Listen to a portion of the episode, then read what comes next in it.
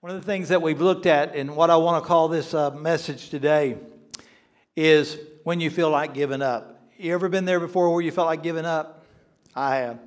Before I get too deep into this sermon, I want to say I'm glad to have my uh, my granddaughters here, Avery and Grayson. Wave your hand back there. That's Matt's uh, and Megan's uh, children, and we're glad to have them. We don't get to have them down here too often with us, but we're thrilled that they're here today. Uh, but sometimes, you know, if you feel like giving up, when you feel like giving up, what do you what do you do? You know, you you just feel like the whole world's against you. And uh, so I think at the end, I think it'll give you hope. I want you to remember this one thing in life when you they were singing that song there. Uh, this one thing, one thing to, to remember is this: all who begin in Christ will finish in Christ. I want to say that again. All who begin in Christ will finish in Christ. I really believe that. Uh, 100% of those he foreknows, 100% of those he predestines, 100% of those he glorifies, no one is left behind. No one is left behind. Let's go to the Lord in prayer. God, we pray today that you would take the Word of God and apply it to our hearts. May we leave here with the greatest confidence we've ever had in our walk in the Lord, Jesus Christ. May we understand that we are never alone. We're never out. We may be knocked down, but we're not out. We're, we're still here. God's still for us. God is still in us. God is at the right hand of the Father praying for us. And we, we will make it. And God, I just pray that you take the word, take it and encourage and bring confidence to this congregation. In Jesus' name we pray. Amen. One of the things we look at Romans 8, Paul outlines seven assurances. Uh, one, he says, we have a new position. This is in verses 1 through 3 of Romans 8 we have a new guest talking about the Holy Spirit lives inside of us. He lives in us, and, and if we, we can allow Him to control us and lead us in the, in the right paths, verses 9 through 14. We have a new adoption. We are now adopted into God's family. Jesus is our elder brother, God is our father. We've been in this new adoption, and with this adoption comes intimacy with the Father and an inheritance in the Son. The fourth thing is we, we as believers have a new hope. We have a new hope. Verses 18 through 25 yes, there will be pain and suffering and circumstances, uh, but there is a bright future for all of us in God's glory. The fifth thing is we have a new prayer partner. I'm so glad to have a new prayer partner called our helper, the Holy Spirit, verses 26 through 27. The Holy Spirit prays inside of us sometimes when we're groaning and, and we don't even know what to say and we're so brokenhearted and so broken down, we don't know what to say and how to say it. We understand that the Holy Spirit comes along and He prays for us and He brings us into harmony with God and God's will. The sixth thing, sixth thing, we have a new confidence. Verse 28 the confidence that God is causing all things to work according to his purposes. Then, number seven, we have a new destiny. We have a new destiny. Verses 29 through 30. I, I think about this, and it says that our new destiny includes God's express goal to make us like Jesus. The plan to make us like Jesus. We are foreknown and we are predestined and we are called by the Father and we are justified and we will and we're glorified in Jesus. You know, as we look at these things, and Teresa last week done an awesome job preaching and talking about this very subject. You know, God has a plan for all of our lives. And, and you know, one reason we need to look more deeply into things that's going on in our society that she brought up three different places in scriptures and there's even more where even in the mother's womb god was dealing with and preparing that very uh, that child before it was born jeremiah was called and chosen in his mother's womb uh, john the baptist jesus God has a plan for your life before you were ever born. We need to remember that, that God's got a plan and a destiny for all of us. And this is saying He has a new destiny for your life.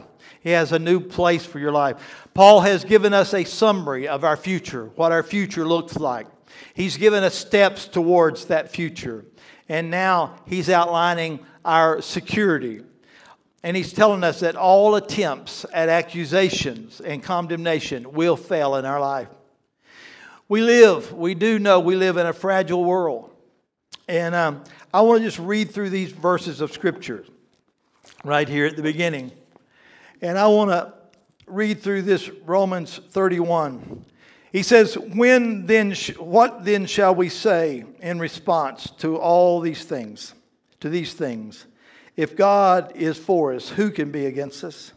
He who did not spare his own son, but gave him up for us all, how will he not also alone uh, with him graciously give us all things? Who will bring any charge against those whom God has chosen? It is God who justifies.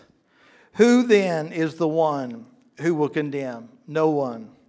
Christ Jesus who died, more than that, who was raised to life, is at the right hand of God, and also intercedes for us. Who shall separate us from the love of Christ? Shall trouble or hardship or persecution or famine or nakedness or danger or sword? As it is written, For your sake we are faced death all day long. We are considered as sheep before the slaughter. No, in all things we are more than conquerors through him who loved us. For I am convinced that neither death nor life, neither angels nor demons, neither present nor future, nor any powers, neither height nor depth, nor anything else in all creation will be able to separate us from the love of God that is in Christ Jesus our Lord. Can you say amen? Amen. amen. So he's telling us that any attempts and all attempts of accusation about condemnation against us will fail. We started off with there is now no condemnation. And we will end today with there is no separation. God will do, He will finish what He started. We all realize, and it's made even more prevalent every day in our life, that we live in a fragile world. We can be disappointed. Have you ever made a promise to someone and you failed to keep that promise? I have. How about you? Anybody else here? Big confession Sunday. This will be easier for you. Has anyone ever made a promise to you and failed to keep that promise? We live in a fragile world. In Romans 8, we learn that God will keep his promises to the believer. But see, with the world that we live in, and there's not a whole lot to trust in or believe in, when you've, when in this fragile world, you've been disappointed more times than, than not. We sometimes wonder, and Paul was trying to answer that question. God was trying to answer, God loves us. God sent Jesus to rescue us, save us, convert us, glorify us. But what about, what about years on down from our conversion before the return of the consummation of time? we kind of wonder will God walk out on me? Will God make promises to me and then break them? We, because we live in a world where people make promises to love, to stay, to always care. Is it possible that we sometimes say and do things that make it difficult some might argue impossible to go forward in our relationships.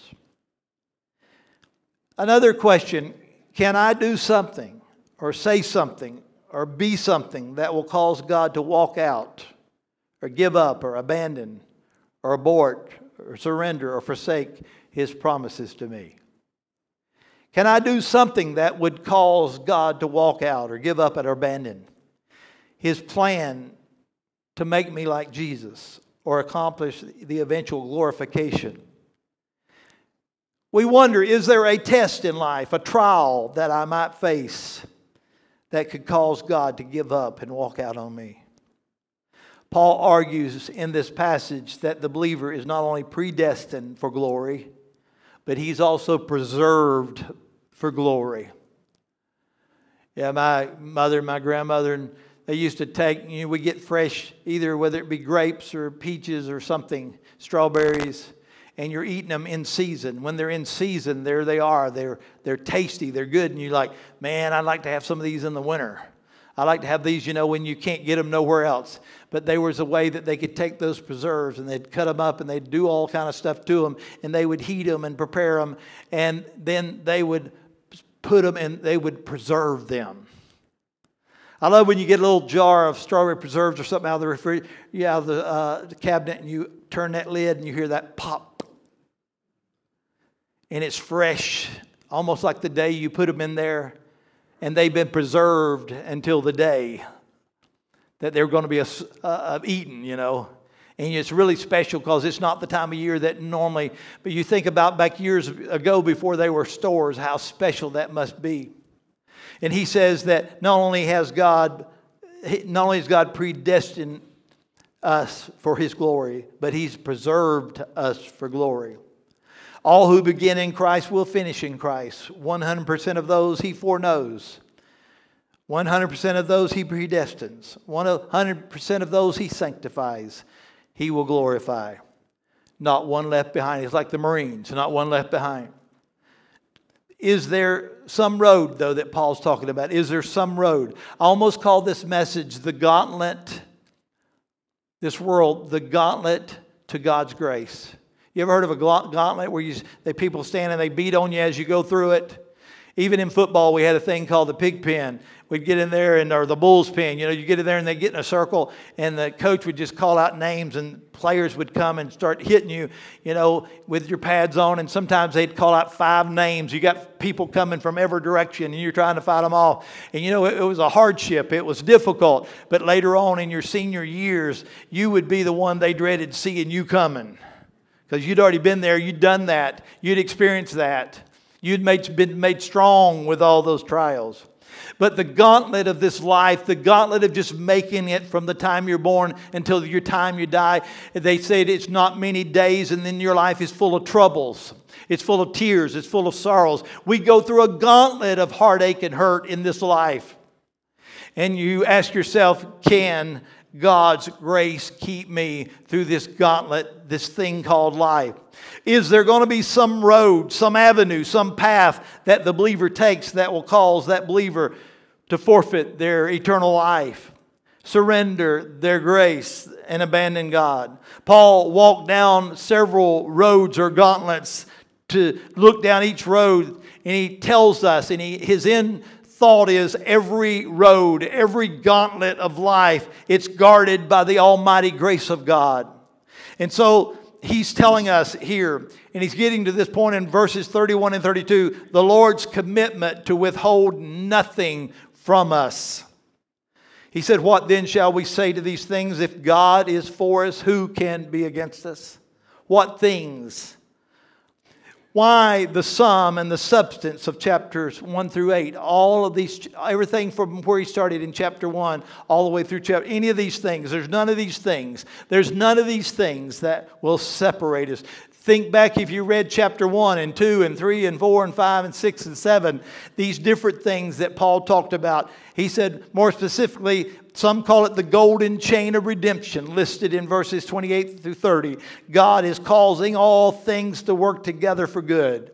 God knew us in advance. He called us. He committed to us, making us like Jesus, and will glorify us. And so Paul is saying if God is for us, who can be against us? But you say, well, but what if God isn't for us? See, he was speaking to some people. Some in his crowd thought that God was for them. Some were most definitely assured that God was against them. Others were at different points in their walk. So Paul's going to answer this question, but, but what if God isn't for us?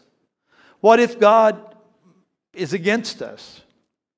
During the Civil War, a panicked soldier came to President Lincoln and said, Oh, President, I most anxiously anxious that the Lord should be on our side.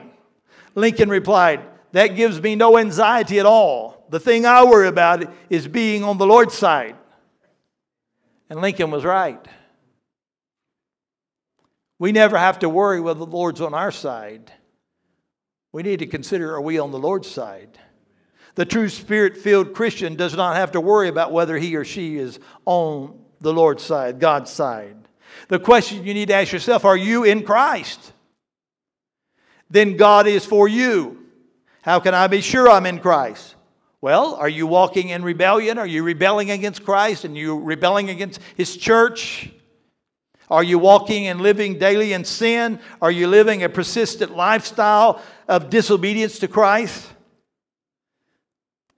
Then how can you say you're in Christ if that's your lot? If you are in Christ, though, if you are in Christ and you've believed on the Lord Jesus Christ and you and you are in Christ, then you can write your name there in verse 31. What then shall Dennis say? Or you can say, What then shall I say in response to these things? If God is for Dennis or God is for me, who can be against me? Who can be against me? And you realize when you looked in verse 26, it said, We've got the Spirit in us. We got the Spirit praying for us, helping us pray, and moving us toward the will of God. We've got the Son at the right hand of the Father. He's making intercessory for us night and day. We got the Father that was willing to withhold nothing from us, even giving us His own Son. How do you know? How can you have such confidence? How can you have such assurance? Paul gives us three arguments for us to have confidence and assurance in God. Number one, God promises to withhold nothing, to supply everything we need to take us from salvation to heaven. Number two, God promises to allow nothing to condemn us. Not one thing can condemn us, according to verses 33 and 34. Number three, God promises to allow nothing to separate us from His love, verses 35 through 37. And then He gives this, He gives the, the illustration of His argument. He who did not spare His own Son, but delivered Him up for us all, how shall He not with Him also free, freely give us all things? Paul's illustration uh, is of a great sacrifice that the Father made. Of a great sacrifice that the Father made, and that sacrifice was His Son Jesus. He is arguing from the lesser to the greater. If God sacrificed His Son while we were sinners, how much more will God give us freely all things as sons and daughters and as saints? All that He did for us to bring us and be our salvation came while we were nothing. We were enemies. We were outside of God's will. We were sinners, and He did all that for us. What indeed was God willing to sacrifice to ensure your salvation? We have often referred to the heart wrenching story in the Bible of Isaac in Genesis 22. In that heart wrenching story, we find this man named Abraham who's called of God. The first thing that Abraham's asked to do, and I'm going to tell you, if you serve God, there will be some re- sacrifices required of you. And, and, and in this passage, God called Abraham and said, I want you to leave your father's house. And I want you to go out to a land, to a city that's not yet been built. And he saw a lot more sand before he saw any sidewalks.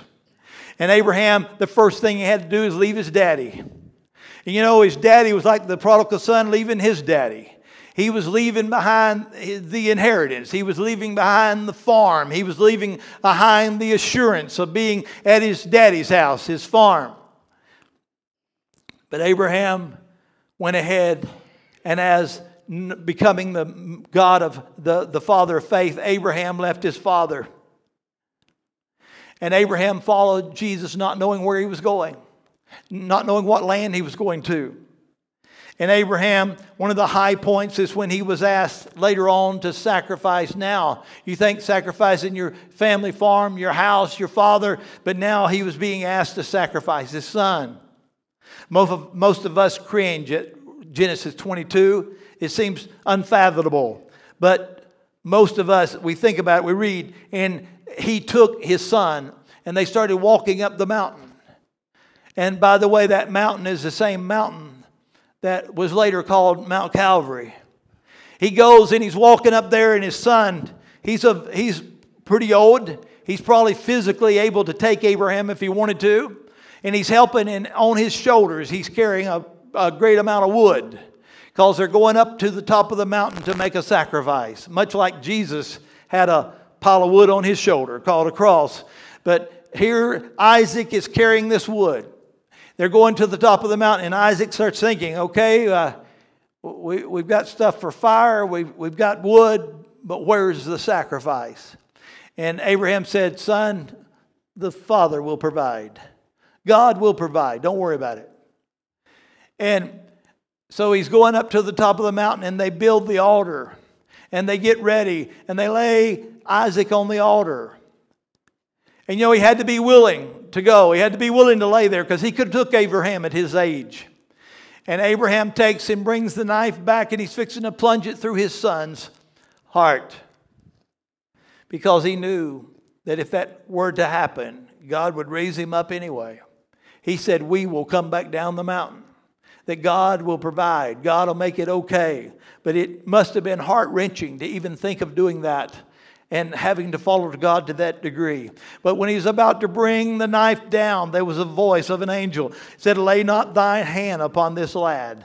The angel told Abraham, Neither do thou anything unto him, for now I know that you fear God, seeing thou hast not withheld thy son, thine only son. Genesis 22 and 12. When the Hebrew word there, that's the word withheld, in the Greek Septuagint, is the same word that is used there in verse 32 of Romans 8. He told Abraham, Abraham did not spare Isaac. It's the same word. And God did not spare Jesus. Paul may be drawing deliberate parallels. What would Abraham hold back from God? If he's willing to sacrifice his own son, God knew if he was willing to offer his own son that Abraham would never withhold anything from God or spare. But then we brought to Romans 8 and we find what would God hold back? What would God be willing to hold back? if he is willing to sacrifice his son, refusing to spare his son. I think about when Jesus went into the garden that Teresa spoke about last week. And he went into the garden and he began to pray and he began to cry and pray until his sweat become as great drops of blood. And God was hearing that prayer. And Jesus was praying, Father, if it be your will, let this cup pass from me. But his father, his father had to prove that there's nothing he would withhold from his children. Finally, they come and they grab Jesus and they take him and they bring him up against all kind of false accusations. They beat him until his face is unrecognizable. They pull the very hairs of his beard out. They take and they take a crown of thorns with about three inch length thorns go down into the brow.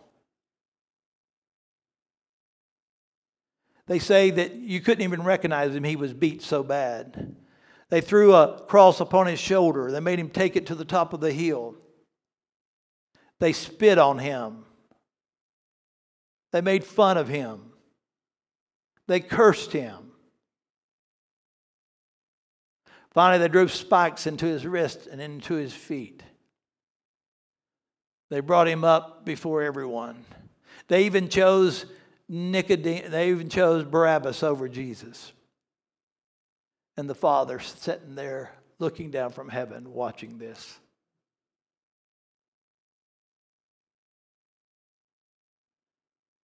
And then finally, he gets to those words they stick a spear in his side. He cries out, I thirst, I thirst, I thirst. And they give him vinegar and he spits it out.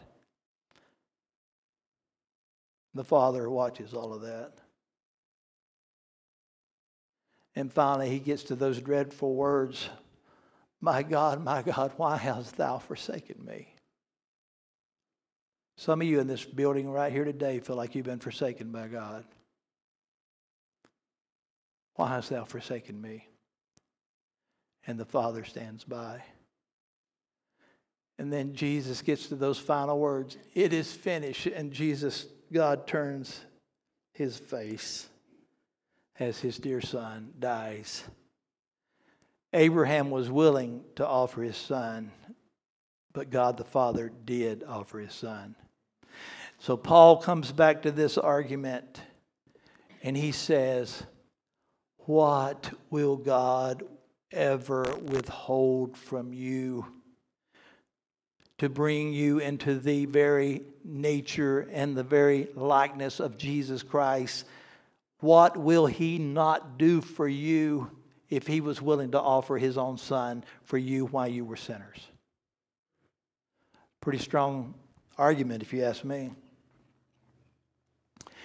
I heard this story, I've heard it a bunch of different ways about this chicken and this pig was walking along. They saw this sign at this church said, We're doing a special project to help the poor. The chicken looked over to the pig and said, Hey, you know, I'll give some eggs, you give some ham, and we'll feed the poor. The hog replied, that's easy for you to say. For you to offer some eggs, all you got to do is give a little contribution. But for me to give some ham, it's a total commitment. I'm telling you, God's going to call on you for more than a contribution. He's going to call on you for total commitment. And God was totally committed to us. I love the story of John Phillips tells the story of a Roman man who had a son who broke his heart. And then he had a slave who commanded his admiration. He decided on his deathbed to disinherit his son and leave everything to his slave, Marcellus. He drew up the papers and called his son to tell him what he had done. The father said, I have decided everything that I have. I'm going to leave to my slave Marcellus, he said. However, you may choose one item from my estate for yourself. So his son says, I choose Marcellus. Because Marcellus had everything. Folks, when mankind was put upon this earth and they sinned against Almighty God, following the devil, we become disinherited. We become, this world becomes Satan's world. We become disherited. We become sinners that we could do absolutely, positively nothing about. But one day, our great Father and our great God, He comes and He sends His Son, Jesus Christ, to come and die on the cross. And now, everything that the Father has, everything in heaven, everything on earth, everything below the earth, everything that ever was and ever will be, has been put in Jesus' name. And I don't know about you. If you could have one thing, what would it be? Your answer should be, I'll take Jesus. For in Jesus is everything that we could ever want, every, every, anything we could ever dream, everything that we could ever hope for is in Jesus. And just like that, you can be re inherited. You can have your treasures, you can have eternal life, you can live forever. And so the Lord's contract to the Lord's contract to dismiss all con- condemnation toward us. He made a contract to dismiss all condemnation for us through Jesus Christ. Verse 33, he says, Who will bring any charge against those whom God has chosen? Who shall bring any charge against those who God has chosen. It is God who justifies. A charge is an accusation. It, it is a, it's like an impeachment. Thank God Christ is our lawyer and God is our judge. If we are in Christ, we have nothing at all to worry about. What is the, mo- what is the worst charge anybody can bring against you? What is the worst accusation that can be leveled against you? hypocrisy, duplicity, inconsistency, that you don't deserve to be saved? Justified means declared righteous in Christ. Who are God's elect? God's chosen.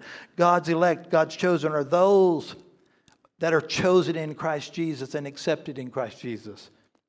You might, who might bring charges against you? If you look over the Bible, you'll find in Zechariah 3 and 1 through 7 that Satan may bring charges against you because he's the accuser of the brethren. He accuses us day and night before the throne of God. Your wife may bring accusations against you. Your husband may bring accusations against you. The church that you have tended for many years may come against you and bring accusations against you. And what do you have to say? Do they bring, maybe they could bring a constant parade of your deepest failures and sin and puts it out there. And what of the pain or the doubt or the failure, the constant nagging of unbelief? You say, you know, you're in big trouble. Yeah, you are in big trouble if they are on the basis of your justification. But this passage says that we will never be justified by our justification, but only by God. It's God and God only that can justify us, just like we had never been a sinner. If you're saved by the absence of accusation, if you're saved by the absence of or the presence of a clear conscience, if you're saved by the absence or the presence of good deeds, or or the absence or the presence of material prosperity, or the keeping or the breaking of the law, the rules. If you can justify yourself, or if you can condemn yourself, then how are we to interpret the meaning or the phrase, it is God who justifies? If God can justify, then God also cannot justify. It is God who justifies and it is God who condemns. On what basis does God justify? What is the basis on our just as if we'd never sinned? It's based on Jesus Christ. And we find John 3 9 20 through 21. And by this we know that we are of the truth and shall assure our hearts before Him even if our hearts condemn us. You know, sometimes our heart condemns us. We get up and we go, Yeah, I'm not a very good Christian. I'm a sorry husband. I'm a sorry father. I'm a sorry, no good for nothing. I don't know why anybody would love me. I don't know why God would love me. Your heart condemns you. But even if your heart, for if your heart condemns you, God is greater than your heart and knows all things. Beloved, if our heart does not condemn us, we have confidence towards God. But I'm telling you, our confidence should not be based on our heart. Our confidence should be based on the fact that God, God alone justifies us. Robert Kent Hughes said it this way If accusations are brought against us, we need not fear, for the charges are silenced by the upraised, pierced hands of our intercessor. If we are to be condemned, it has to be over Christ's dead body. I like that, you know, I died for all of them, and you gonna come and condemn them?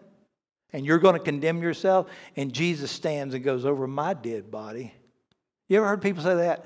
I'm gonna come and I'm gonna attack your family. Some man stands up, if he's a real man, goes, over my dead body, will you ever touch my children?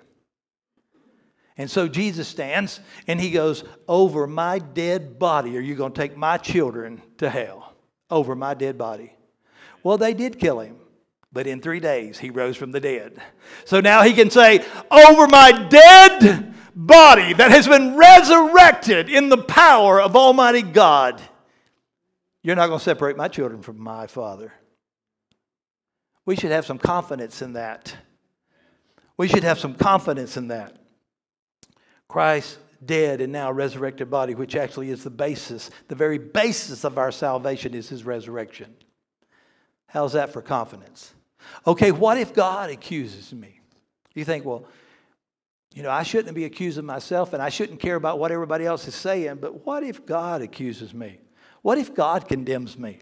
Let's think this through. Here's where Paul goes. Unless you come to Christ, you are condemned already.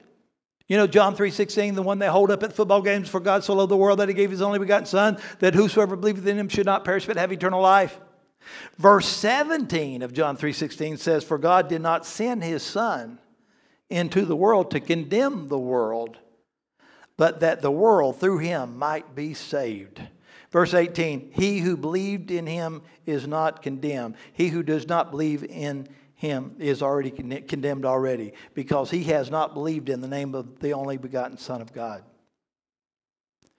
So, God does not condemn you. If you don't believe in God, you're already condemned. The only way to not to be condemned and ever be condemned, ever, ever, ever, is to be in Christ Jesus. Because if you're in Christ Jesus, you're never going to be condemned. Don't mean you're perfect. Don't mean that everything's going to go perfect in your life. We see, but if you come to Christ, why would God condemn you? Why would God condemn you if you come to Christ? For God to accuse us after saving us would mean his salvation is weak. It would mean that his salvation that he's provided is a failure. And we are, in fact, still in our sins. When God declares the believer, believing sinner righteous in Christ, the declaration never, ever changes. So he gets to verse 34, and he tells us in verse 30, 34 Who then is the one who condemns? And there's, there's, one, there's two words right after that. You need to circle, put little bows, little stars around it. Who then is the one who is who condemns? And it says, no one. No one. Christ Jesus, it's Christ Jesus who died. More than that, who raised to life. It is at the, he's at the right hand of God, and he's praying or making intercessory for us. Do we know this to be a fact? Yes, because they brought a woman caught in the act of adultery. I shared that the, I think my first Sunday on Romans 8. They brought a woman in uh, caught in adultery. She did do it. She was caught. There was this is not a trial to decide if she did it or not, or whether she's an adulterer or not, or a sinner or not. She was all of that. And so they brought to Jesus. These people come with their rocks. They said the law says that we can stone her for what she's done. And Jesus said, "Yeah, that's right. That's what the law says." And Jesus said, Well, here's what I want you to do.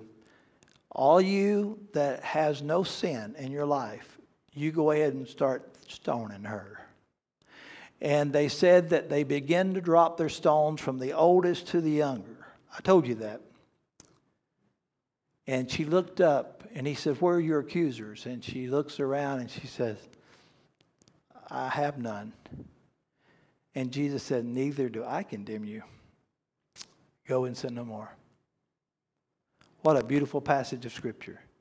See, the only one in the crowd that had the right to condemn her was the one that said he wasn't going to condemn her.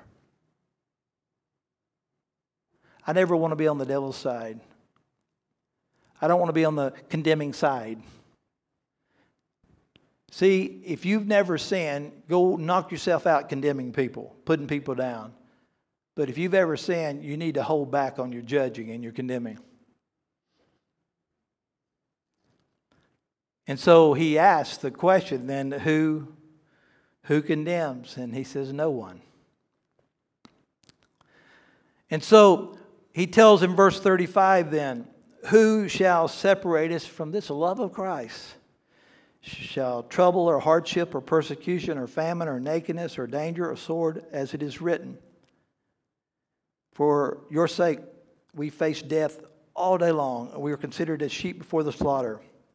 So the question begs another question Does Christ really love us that much?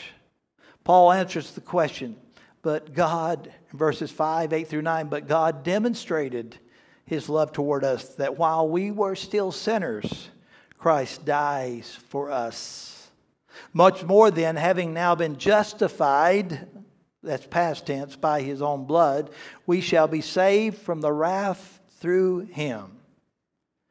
Can God fail us? I guess we're wanting to know. Can God fail us? No.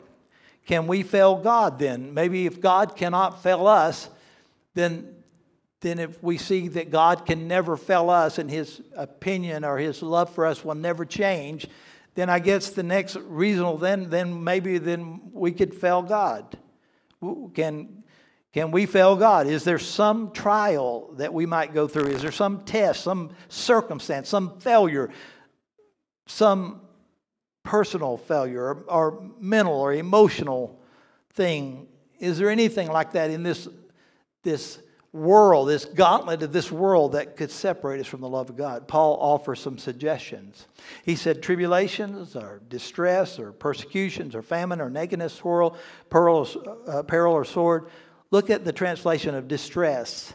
The word distress in, in, in, the Greek language is stenos, meaning narrow. It's a narrow place. You ever been in a tight place? And the, the other word there, chora, means space, tight space, narrow place. You ever been up against a rock in a hard place? You ever been in a, in a bind? You ever been against a, uh, you just been in, and stressed out because you just don't know which way to turn and you don't have no wiggle room? You ever been there?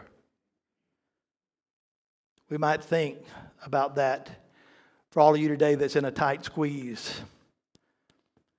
We have an expression in a bind.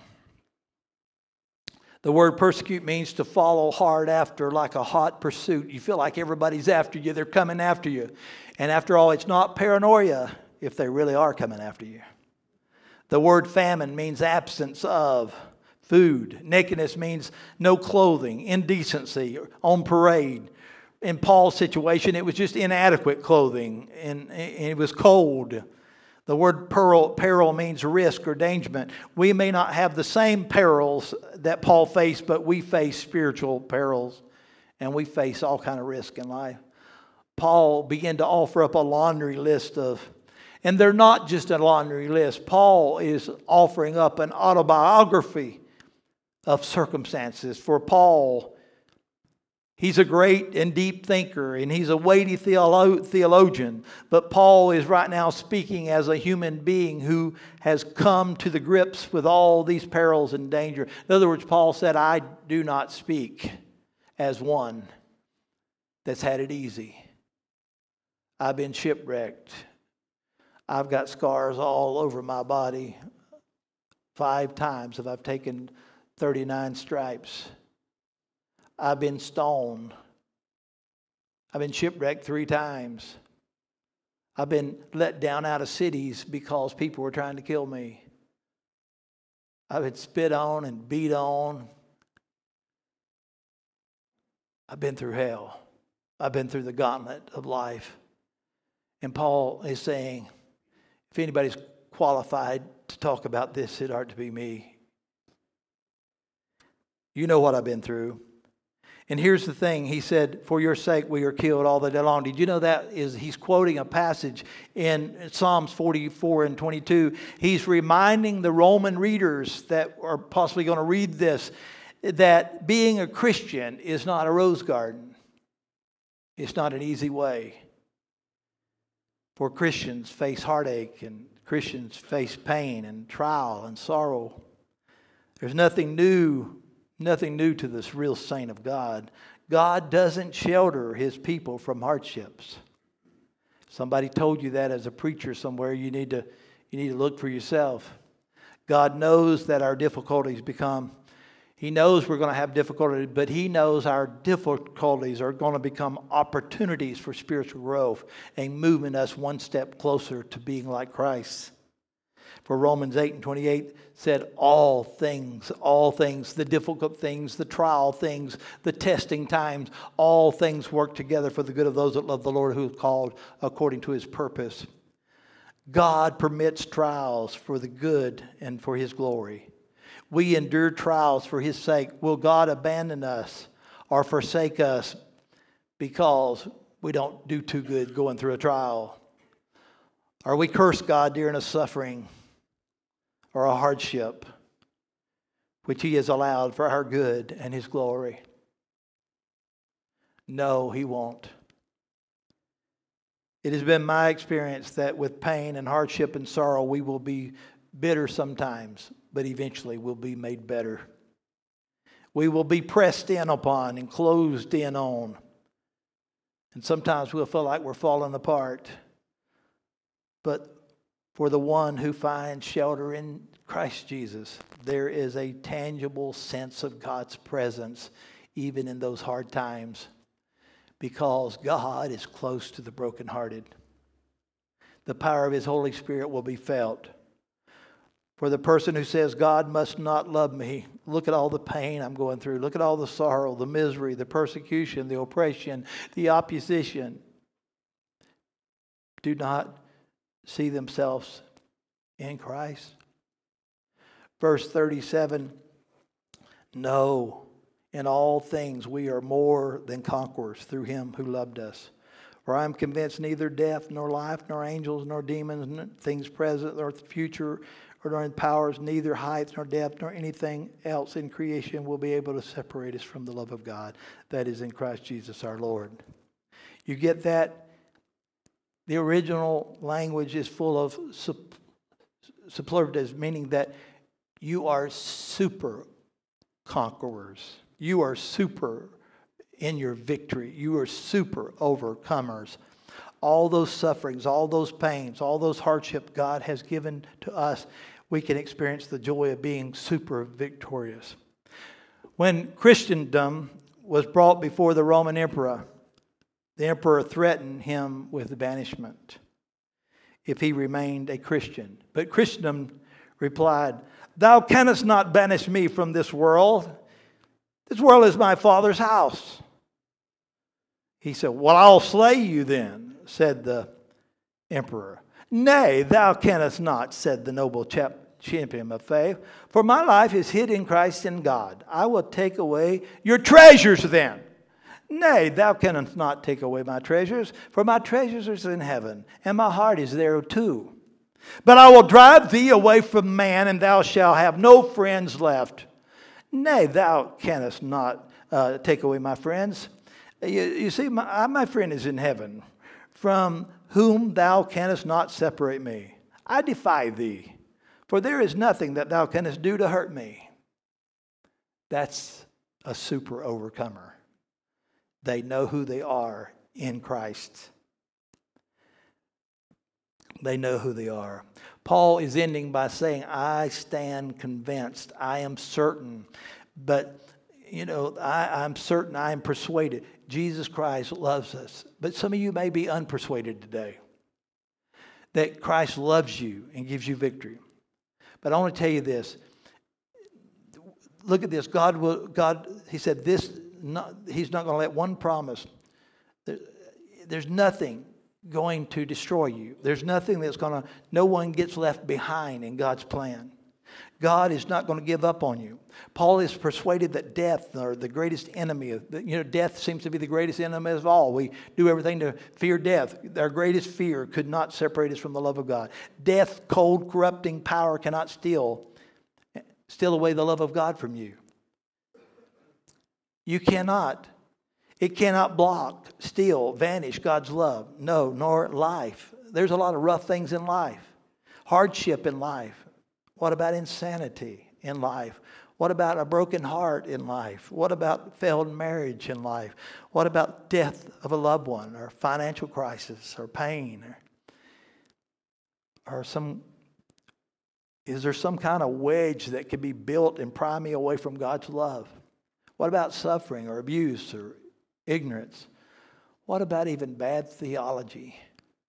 You do remember that Paul started out with some really bad theology, but God loved him right through it, and pretty soon he became one of the greatest theologians of the New Testament. Paul had a lot of truth to stand on. Paul visits in supernatural realms. Paul visits the dead. Paul visits the living. Paul visits the supernatural. He says, not even principalities or malevolent or, or human or, or divine, nor powers, government, churches, organizations, nor things present. What is the real, real world? He said, nor things to come. What about things to come? What about things in the future? He's saying nothing can separate us from God. There's no condemnation, there's no obligation, there's no frustration, and most of all, there is no separation. If God is for us, who can be against us? Who can be against us? I'd like for the team to come prepare this last song. Paul believed this, Peter believed this, the apostles believed this. 1 Peter 1 3 and 5 said, Blessed be the God and Father of, uh, of the Lord Jesus Christ, who according to his abundant mercy has begotten us again to the living hope through the resurrection of Jesus Christ from the dead, to an inheritance that is incorruptible and undefiled and does not fade away, reserved in heaven for you who are kept by the, how are we kept? By the power of God through faith for salvation ready to be revealed at the last time. And in 1 John 5 12, 13, he who has the Son has life. He who does not have the Son of God does not have life. These things I have written that you, uh, to, the, to you who believe in his name, the Son of God, that you might know that you might know that you have eternal life, that you may continue to believe in the Lord Jesus. How many know that you know that you know you have eternal life? Not going to be, you have it. You know, you know, you know that you're sanctified and you're justified. You're being sanctified. John 5 and 24 says, Most assuredly I say to you, he who hears my word and believes in him who sent me has everlasting life and shall not come into judgment, but has passed from death to life. Where can we find the love of God? We find it, as he tells us in verse 39, we find the love of God in Christ Jesus our Lord. I got here this morning and they were singing this song. Come on out, guys. They were singing this song that they're fixing to sing. They sung earlier. And uh, I mean, God really began to deal with my heart. Because you could go, well, Pastor, you don't know what I've been through. And I'll give you that. I don't know what you go through. I don't have an autobiography, a laundry list of every. I've been through some things, but the list of things, my list is not like Paul. But as I was singing that, I began to just envision the people in our congregation and I realize that you are the living testimonies of the grace of God. And so, if you would participate in the areas that I lack in, some of these apply to me. But there's some in you in here that's been through great hardship. How many of you in here has ever been through the loss of a spouse? Anybody in here? I'd like for you to stand, if you will. Here, stand. Anybody else been stand? Lost a spouse. Lost a spouse. So stay standing if you don't mind. But you know what? They're here today and they're standing. How many's ever been through a divorce? Raise your hand. Wasn't easy. Still probably not easy.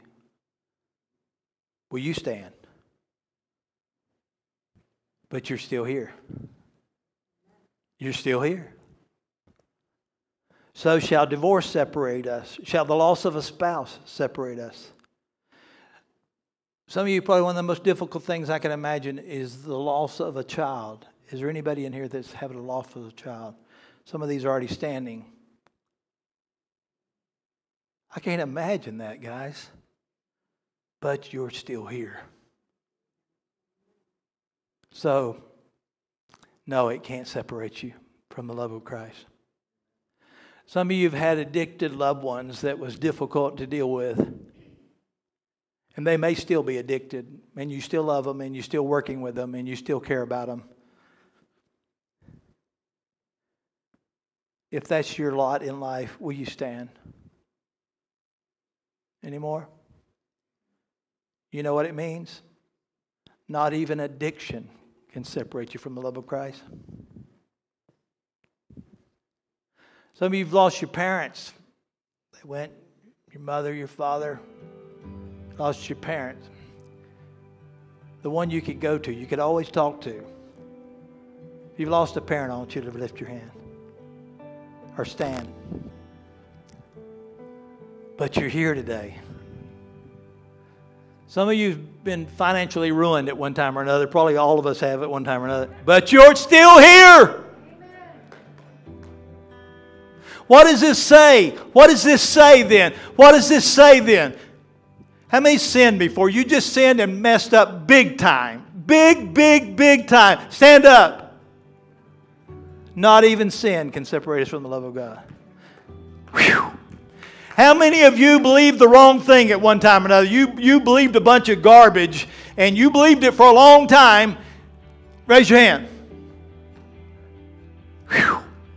Not even bad theology can keep you away from the love of God. He'll bring you around somehow, some way, someday.